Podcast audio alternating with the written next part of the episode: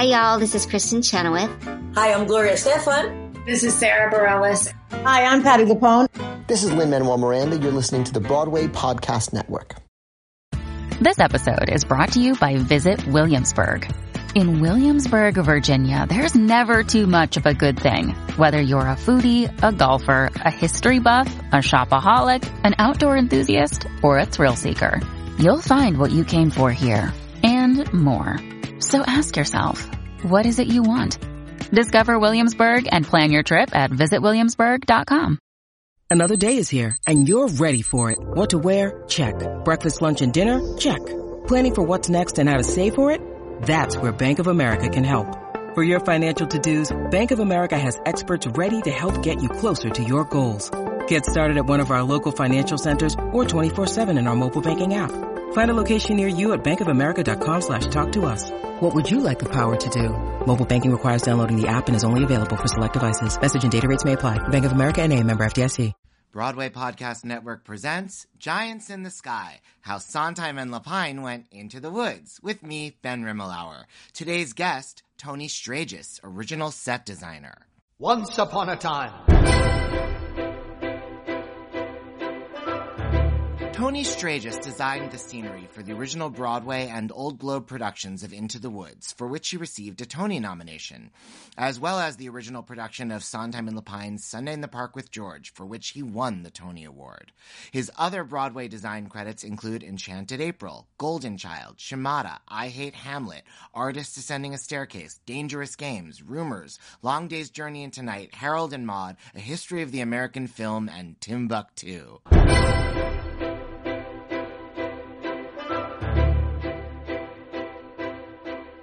Of course, you famously uh, were the set designer for the previous Lapine-Sondheim collaboration, Sunday in the Park with George. And um, as a matter of fact, my inspiration for this podcast was drawn largely from that wonderful oral history of Sunday in the Park with George that James Lapine wrote, Putting It Together, which featured um, some fascinating uh, pieces of conversations between uh, he and you uh, about the development of that production.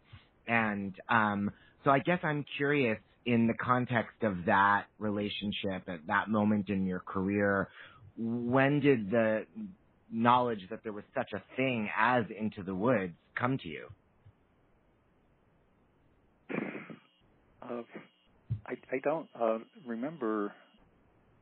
I, well, I, I know James was talking about uh, writing another years ago with Steve, and uh, it would be about uh, uh, fairy tales. And um, uh, I can't remember what information James gave me, but I, I remember making an elaborate sketch. I mean, he talked about, I don't think there was a script yet, but he talked about uh, putting these th- different fairy tales together and all these characters from the different fairy tales joining up and in in in, in the in telling telling a complicated story. And so I did this complicated drawing, um, but it was kind of realistic in a way, uh, and I don't have it. Uh, the drawing is at the Lincoln Center Performing Arts Library, but it was the first drawing that I did kind of in relationship to the, the, the piece that James was creating. And um, uh, when James had a country house, a farm, an old farmhouse upstate New York, and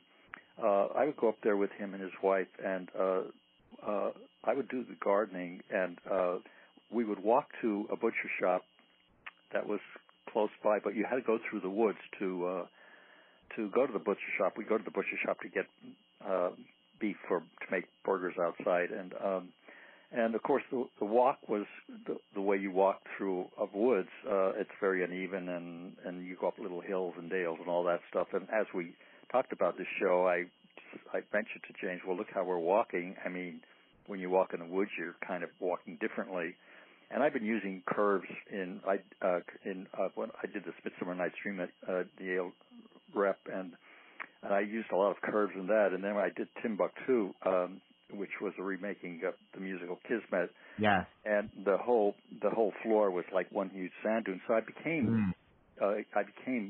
Uh, attached to this, this curve idea, but it all, but it seemed to be a really good idea for Into the Woods, uh, because um, it also James, what he, what he likes in a musical, like at Sunday in the Park with George, he likes to be able to have a lot of options and to be able to change the the stage all the time. All seems constantly kind of moving, and and so uh, so uh, all these little hills and dales uh, on the stage were able to pivot and go upstage and downstage, and uh, so so that he could change the picture uh, all the time. Uh, but when he first asked me, when we, when I guess when I first got the script.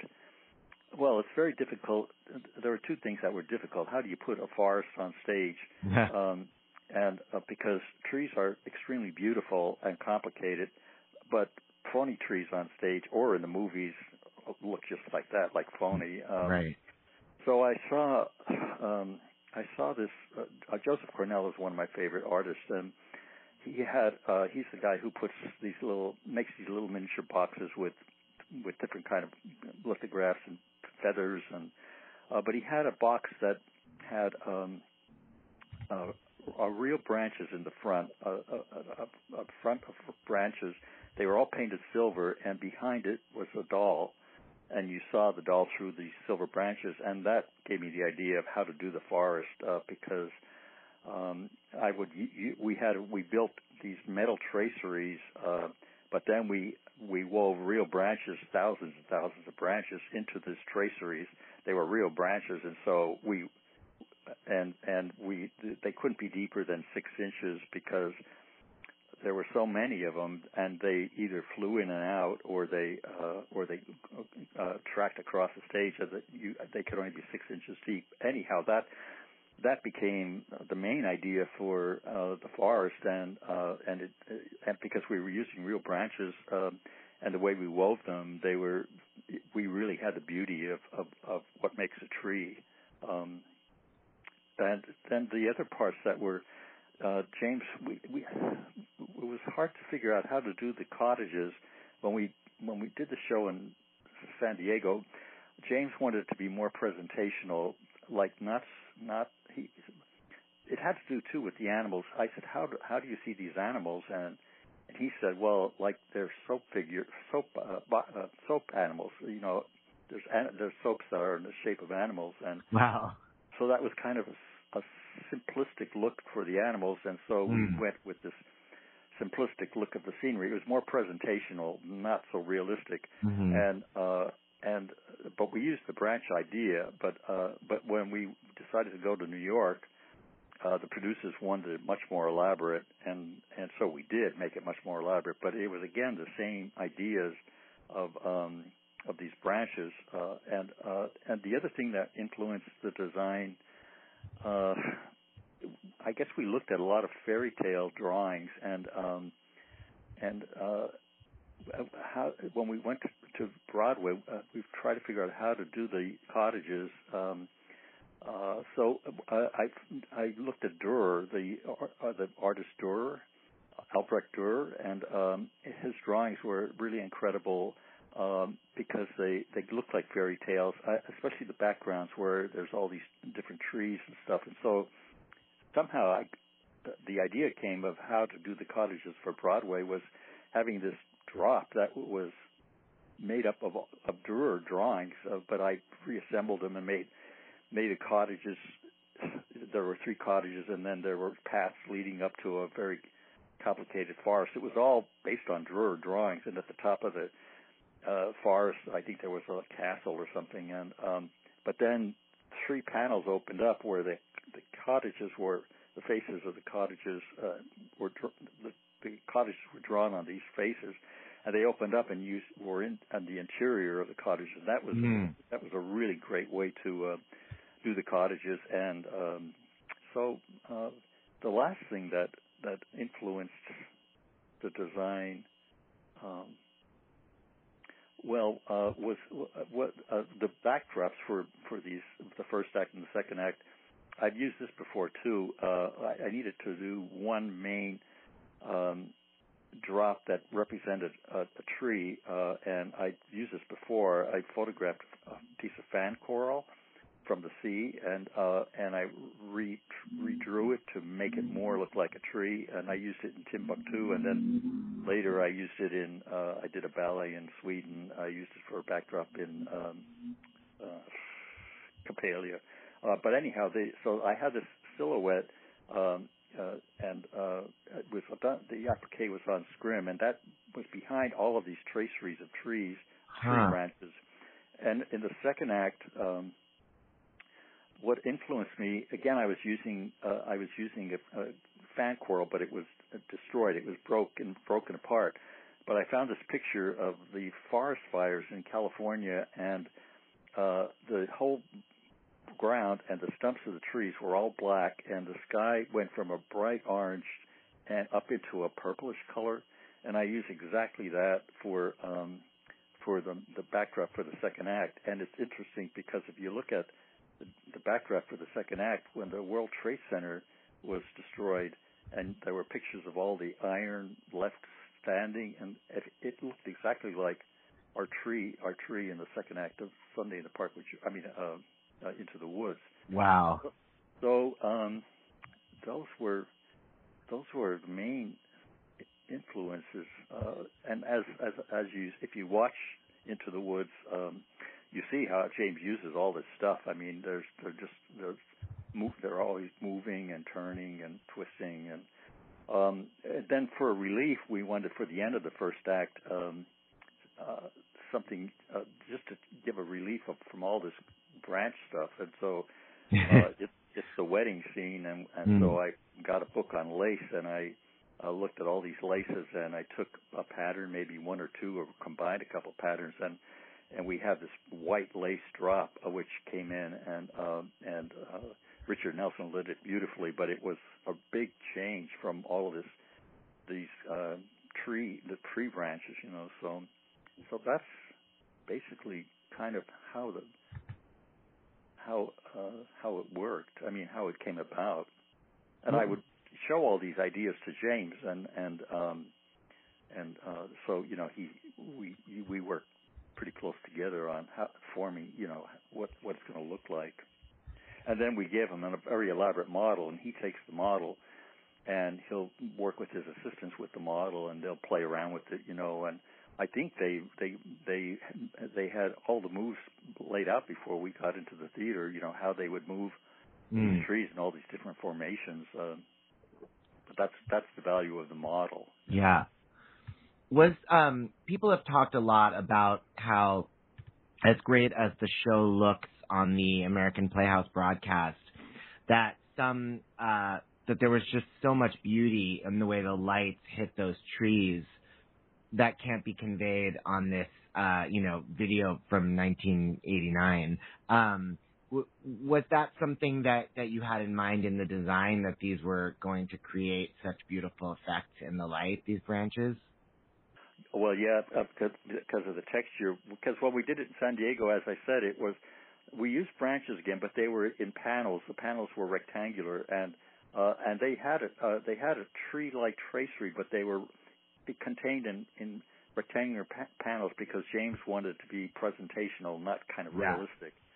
Uh, so we knew that these branches, uh, the texture of the branches were going to be spectacular with hitting hit, when they're hit by lights. And so, and the branches, we uh, they ranged, the colors ranged from uh, autumnal colors to summer colors, and um, and they were all uh, painted uh, first white, and then they went over with uh, really rich dyes, uh, layer and layer of dyes, and then we went over with uh, gold glazes. And um, and in the for the burnt out trees in the second act, uh, they were they were uh, painted um, they were painted blackish, and then we went over with silver uh, glazes so that uh, they they they were kind they were they were still beautiful, but they were they had no life anymore. They were they mm. didn't have any color.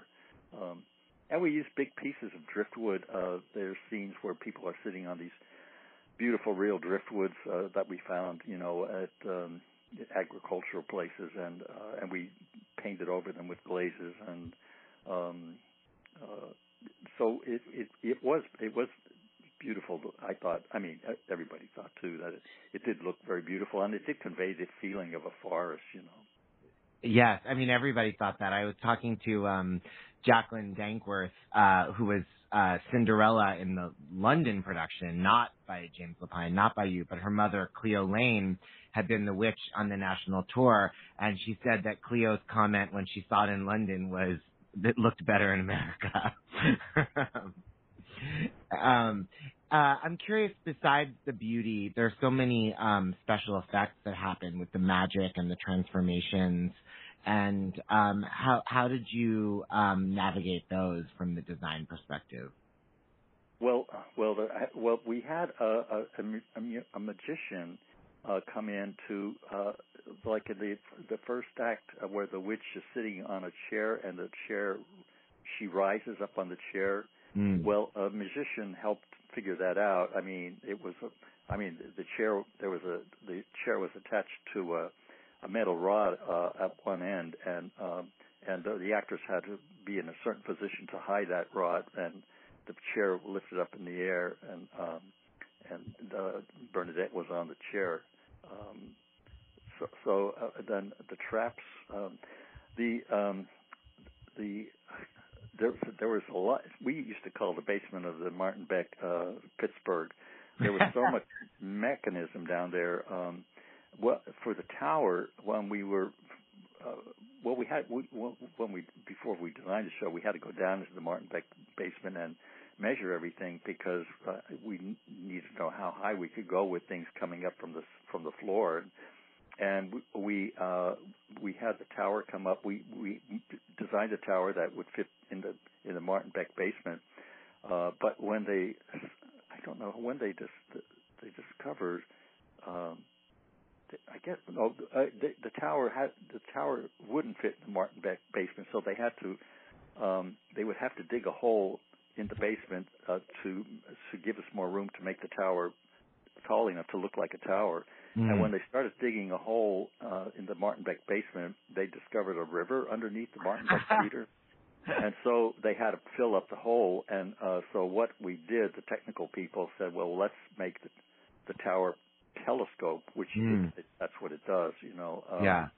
So, uh, and the beanstalk coming up, well, I, I I wasn't sure how, how to make this beanstalk rise. I mean, go all the way up to the, from the floor to the beyond the proscenium. And um, so Pete Feller, who was a technical director and a good friend uh, uh, of mine, um, well, he said, well, what we could do is if you have the choreography going on and would just drop in um, uh, a um, fishing line um, uh, that's clear plastic, thin fishing line uh, with attached to a, uh, uh, what do you call it, uh, uh, um, the metal thing that you put on a fishing line to throw out you got a sinker. Me. Yeah. And I thought, and James thought, oh, well, that's terrible. Everybody's going to see that. And uh, and he said, well, not if you have the choreography working and you have the audience attention on, on what the actors are doing. Mm. And he was right. I mean, that's all, the beanstalk. This fishing line came down with the sinker on. You never saw it. And, and it, they hooked it up down down in the basement, and and the uh, the beanstalk was in three sections. And, it, and again, it kind of it was telescoped, and it went up. And you never saw the the, the, the sinker or the the line. Uh, so um, one of the things that was a problem, I and I think that the, it, uh, having the giant's head fall down on the stage. Um, first of all, they, they, we only had about a foot to make the giant's head. I feel we shouldn't have showed that, but uh, but James wanted the giant's head, and so the sculptors at uh, Costume Armor. Uh, the head was huge, uh, but it only we only had like a foot of depth, and so they did a wonderful job with all of this uh, yarn, and um, and uh, and it, it. I just felt though it it it, it didn't look enough like a head because yeah. there wasn't enough room to. Um, but when we were when we were having it fly uh, fly in, or it didn't fly in, it kind of it was on a it came on an angle. It was on. Um, Well, like a rail, a train uh, crossing thing that comes down. Um, mm-hmm. uh, it comes down at an angle. Uh, James wanted it to bounce off the floor, like to really hit the stage floor. like to give the thud, and we did it once or twice, and Pete Feller, the technical director, said, stop it, you're going to destroy the stage. And so it it would come down, and it, before it would hit the the ground, it would just kind of stop and then then kind of kiss the stage. But uh, uh, the way James wanted it, it would have it would have broken the, the stage because it was really it was very heavy. I mean, uh, so uh, so those are. And, for the last time, I am not on Ozempic. I made one little joke on this podcast, and everybody started calling me out, texting me, calling me cringe, whatever. I really was asked by people if I was on Ozempic, and as I told them, I am not. I am just eating factors, no prep, no mess meals, okay? Warmer, sunnier days are coming. Fire Island season is here. Meet your wellness goals in time for summer thanks to the menu of chef-crafted meals with options like Calorie Smart, Protein Plus, and Keto. Factor's fresh, never frozen meals are dietitian approved and ready to eat in just two minutes. So no matter how busy you are, you'll always have time to enjoy nutritious, great-tasting meals. Make today the day you kickstart a new healthy routine. What are you waiting for? With thirty-five different meals and more than sixty add-ons to choose from every week, you'll always have new flavors to explore.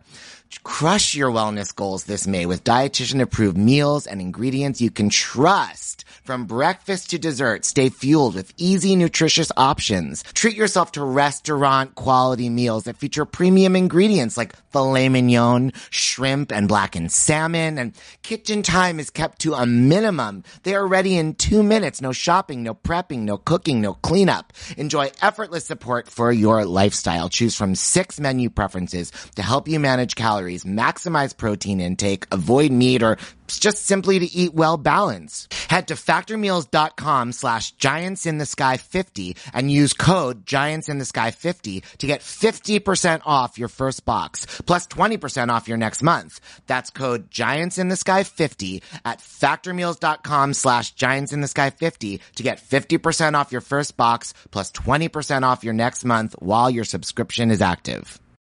When you need mealtime inspiration, it's worth shopping Kroger, where you'll find over thirty thousand mouthwatering choices that excite your inner foodie. And no matter what tasty choice you make, you'll enjoy our everyday low prices, plus extra ways to save, like digital coupons worth over six hundred dollars each week. You can also save up to one dollar off per gallon at the pump with fuel points. More savings and more inspiring flavors make shopping Kroger worth it every time. Kroger, fresh for everyone. Fuel restrictions apply.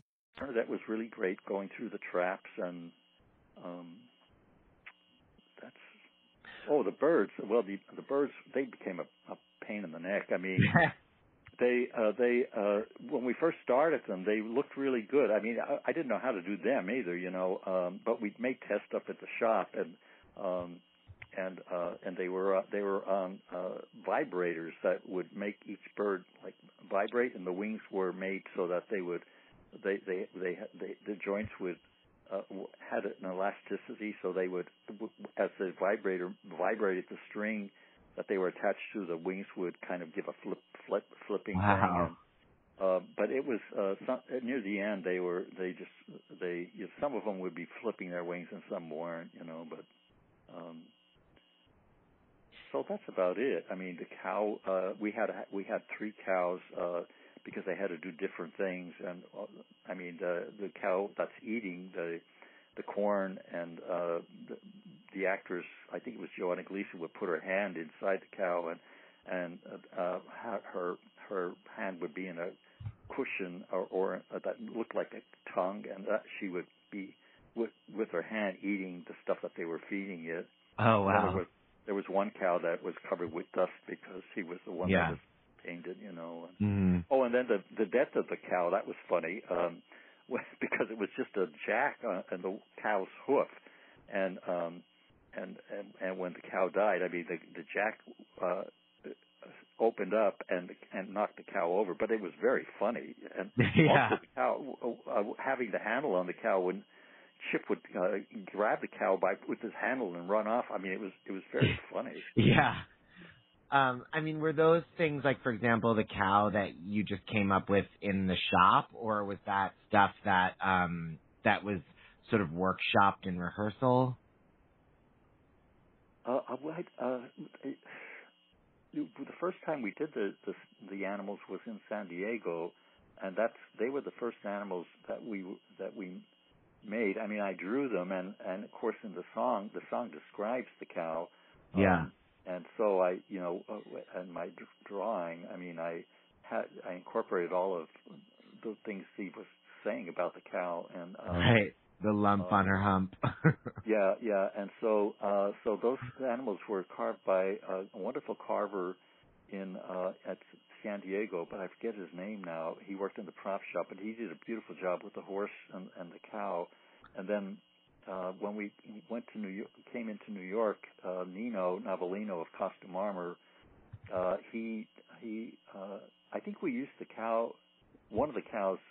I think we used, well, we we had to make a couple more cows, I think, and and uh, then we had a horses uh, drawing, uh, carrying that little carriage when they're going out to the ball. So Nino carved all of that, but it was it was based on the carvings from the guy who did it in San Diego. Mm. Um, and uh, the, uh, Nino was a wonderful carver. He died. He's died, but uh, he did all the carvings for. Um, The Elephant and Phantom of the Opera and, and mm. uh, the big statue and Miss Saigon. And mm. uh, he was a wonder, wonderful artist. Um, and people have talked a lot about, and they had a word for it, but I can't remember, the big set piece that slid on and off that was like a hill that could rotate.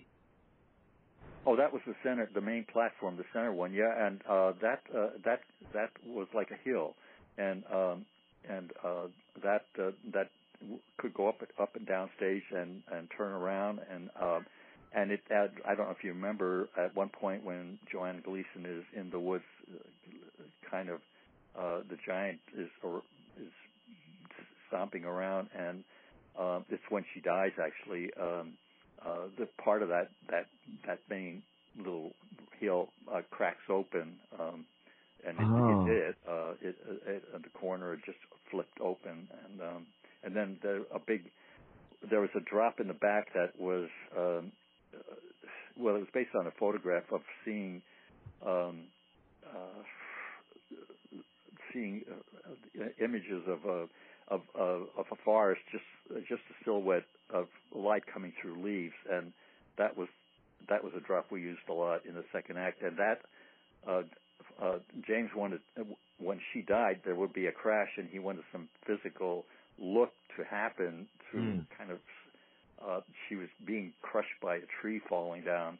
So what we did was that we just let, we we attached uh, uh, feathery uh, China silk to the top of the, the of that drop, and, and, and when the tree supposedly fell, Uh, the magnetic things uh, uh, uh, opened up the the things holding the drop, and it just fell down by itself. And I mean, it fell down in a thud.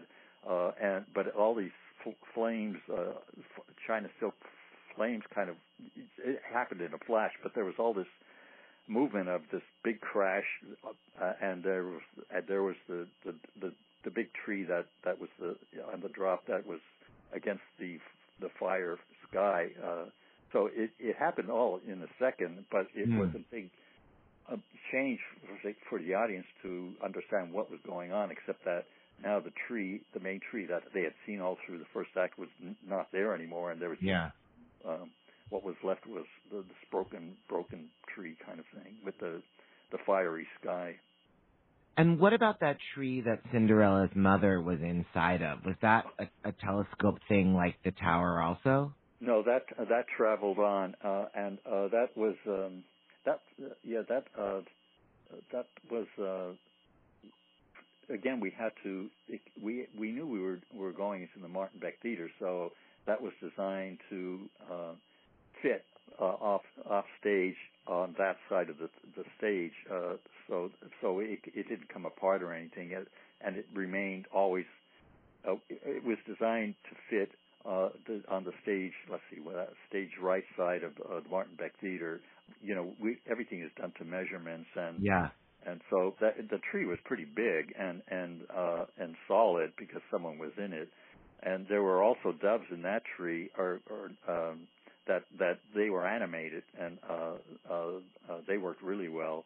Uh, but uh, so that tree never. All it had to do was uh, track on and track off. And when it went off stage, there was enough room that actors could get around it and everything. So we didn't mm-hmm. have to worry about um, uh, putting it somewhere. It just and it, it was very heavy too. Yeah. For all those things that came on and off, was that automated or was this before that era? Oh no, it was. Yeah, it was all automated. It was all uh, like uh, Sunday in the Park was all automated. Uh, and so uh, Into the Woods was too. It's amazing uh, uh, the, the automation and, and the computers, you know, because it makes uh, the scenery move really, uh, really beautif- beautifully. I mean, stagehands could could move the scenery beautifully too, uh, but sometimes uh, a stagehand could could be off off off or or and go too far or. Mm-hmm. Or, or go too too soon. Uh, the computers seem to be constantly um, on top of it, you know. Uh, yeah. How these things moved, and because uh, both Sunday in the Park with George, but mainly Into the Woods, there was so much movement um, of all these pieces twirling and, and going up and down, and um, it was. Um, uh, the uh, the other thing where the guys, the two uh, boys, are in the tree. Uh, they were floating in there. That had to be. We had to work with Steve and James because the, it, they needed a certain amount of time from the previous scene to run off stage and go climb upstairs uh, to get onto a ramp that led up onto that that little branch that they're sitting on, and then that branch flew in. But that all had to be done. Uh, there had to be enough uh, music and dialogue so that they would be able to have the time to uh, leave the stage and go off stage, climb up and get on that rig that they sat on, and then they would be lowered in. That was all. That all had to be done to the amount of dialogue and music that was uh, going on before that. Yeah. And and with all this stuff, how did you revisit it for the national tour? Well, uh, yeah, that was a, a, a big thing uh, because uh, we couldn't do what we did on Broadway, of course. I mean, we did some of the things. The tower, uh, it didn't come through the floor. Nothing came through the floor uh, because yeah. every theater is different. Um, but so what what we did was uh, we used the Dürer. Uh, so I made all the trees, the, the moving trees and everything, uh, just uh, the, the same kind of drawing that is on the the the, the preface uh, the, the scene with all the cottages and the forest there, that was all draw, Dürer drawings. I made all the wood trees when they went into the woods Dürer drawings. Uh, they were they were hard covered, but uh, I just used Dürer drawings and um, instead of real was, branches. Was, yeah, you, they, we couldn't use the real branches because yeah. they, they wouldn't survive, you know. Mm. And. Um, But other than that, did you still have the same, like, hill that came on and off and the same no, tree for... No, no, there was, I don't think there was, no, there was none of that. Because the tour was, uh, the tour wasn't even a national tour. It was, it was kind of between a national tour and a bus and truck tour. Oh. Um, and, uh, so what, what would have replaced those kind of scenic elements? Was there any sense of levels? I don't think so. Hmm. I don't remember now, but I don't think so because uh, we didn't have. Um, we they yeah it, it's a tour. You you every theater is different. Is that where it plays? And so it would be just you just couldn't. I mean, make to use traps. Uh, every theater is different. Some theaters don't even have traps. So there was no there was no. Um, it was just a flat floor. Yeah. And. Um... I mean, with the whole experience um, compared to, you know, other uh, the rest of your career in theater, what what would you say was different about collaborating with, with James Lapine versus other directors of musicals or or plays in general? Well, uh, James is very visual. Uh, mm. He was a graphic artist, and so he has uh, a real good sense of, of vision, you know, of, of things aesthetically. Looking uh, how things should look. I mean, a lot of directors uh, they leave it, the design entirely up to you, uh, but uh, uh, James has an input in it, and uh, uh, but some directors are like that too. Uh, when I one of the last shows I did in New York was um, uh, the uh, the Brecht. Uh, uh, what is it? Uh, it was at this Classic Stage company, um, Mother Mother Courage. Oh yes, yes. And, with uh, Tanya Pinkins. What? That's with Tanya Pinkins. Yeah, yeah. Uh, and so uh, that that director, um, God, I can't remember his name now. He was the artistic director of the Classic Stage. Oh, was it Brian Kulick? Yeah, Brian, Brian, yeah. But Brian gave me, uh, he made these sketches of, uh, like, uh, for the whole show of what he wanted. We had, he wanted a truck uh, because he put the show in Africa, because in Africa, Uh, there, there, there's gangs that go around. Well, it's kind of like the guy who was working for Putin, uh, who, who eventually Putin killed. Um, they, they, they go around and they terrorize these diamond, these diamond mines, and also a lot of these chemicals that are used in uh, smartphones and uh, uh, cell phones come from Africa, and there's these gangs and uh, that they try to. Uh, steal these mines and coerce these mines, like that Russian leader who Putin was working for Putin in Russia. Um, anyhow, there are bands of these people fighting over these mines and these these uh, uh, chemicals or, or uh, minerals that are used that are of great value today in electronics. And so uh, Brian wanted to put this in Africa. Uh, uh, because there's these gangs and they go they go around in pickup trucks and they have machine guns, and uh, and well, we couldn't use a, a pickup truck because I went all over New York and and Brooklyn measuring trucks, and uh, and uh, there was none that could fit into, into the wings of a Classic Stage, and yeah. So the only thing that would fit would be an, a, a Jeep, um, a Willy Jeep, mm. and. So what I, I had to do was, well, we had to find a Willy Jeep, but I had to make the turn the Willy Jeep into a truck. Uh, so I, I mean, we got a Willy Jeep and we sawed it in half, and I designed a truck, a top part that uh, we went for an army truck with a canvas top, uh, and uh, and the truck was in two sections. Uh, so um, why am I talking about this? Uh, well, I, uh, Brian, Brian made yeah. all these drawings, and, and he with this this truck in two parts in, in mind, and our drawings with benches where he had a scene with people sitting on the benches, but he had it all all drawn out. You know, uh, I mean that that doesn't happen all the time. It actually, it very very rarely happens. But um, yeah, so each director is different. You know. Yeah, and um, were were there? Th- do you remember what? Things James Lapine sort of came to the table with that he had as, as uh, visual notions for Into the Woods? Well, I think what happens with directors and designers, uh, well, with me anyhow, um, the, I go to the director and uh, and I just listen to what he's t- he just talks about the play, or you know, and um, uh, and then I go and get all this research.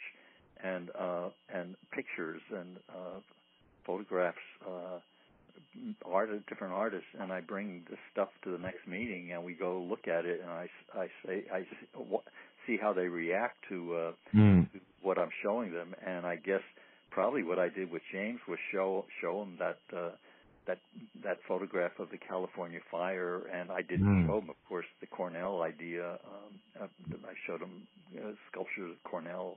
Uh, so that's, and then he he says yes or no. The one thing that he did want uh, uh, that uh, he wanted uh, that when the audience walked in, that there would be three pages of the three main mm. fairy tales that they were um, uh, they were uh, portraying, and uh, he did all he they he wrote down what he wanted to be said in these three big pages. Mm. When the audience walked in, the, there was a, a drop with three big pages of the, the three main stories, and and James, that all that was James, you know, what he wanted, yeah. to, how the wording and everything.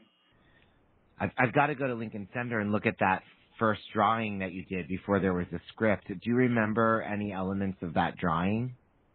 Yeah, well, uh, uh, the drawing, uh, it's, uh, I, I can't, um, it was, I know it's a complicated drawing, but it was, I, I guess I had like three different, uh, kind of tree, tree sections, uh, clumps of trees that they, all three turned, uh, three different things turning.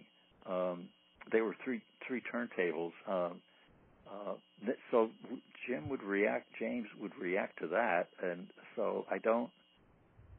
Uh, so somewhere between that and and and what we finally, maybe maybe he saw that and said, um, uh, "No, I think we, we when we go when we do this in San Diego, we should be presentational." That's the word he used, presentational. Mm-hmm. That uh, this is not real. This is uh, this is storytelling. Um, uh, But then, and then, like I say, when we went to New York, the producer said, "No, no, no, it's got to be much more elaborate," you know. And um, so, so somewhere, I mean, all of all of uh, James reacted to all of this, and from that drawing at Lincoln Center, um, it became something different. Mm-hmm. Yeah. Well, what an amazing evolution. Uh, I, I'm so I'm so grateful for your time, Tony. It's so fascinating to hear uh, about the inception of this show that, that means so much to so many people now. Oh, good. I'm glad. I mean, yeah, it was, yeah. Well, working with James and Steve was wonderful, and uh, um, I mean, losing Steve, uh, I mean, uh, it was just really horrible uh, because uh, he was an extraordinary person, and mm-hmm. he was he, I, he was very nice to all of us, and he was. Uh, he was a tough guy, uh, but um, uh, he was so inspiring and um, and gracious. Uh, he was so gracious, and and um, it was really sad that he's gone. But but of course, he has all his his work being shown, and um, and I'm really thankful for James that he got me involved in, in these shows. You know. Mm. You know. Well, I'm thankful he got you involved, too, because your work was so magnificent and will be inspiring to generations for sure. Well, uh, I'm, I'm glad I had the opportunity.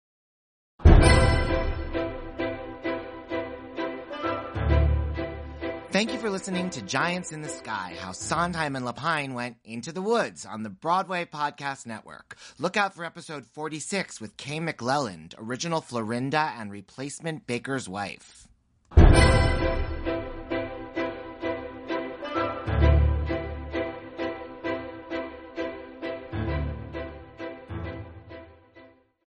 Hey, it's Leslie Odom Junior here on the Broadway Podcast Network to tell you about the RISE Theater Directory, a program of Maestro Music. RISE is a national online resource designed to connect and empower backstage and administrative and creative theater professionals from underrepresented backgrounds.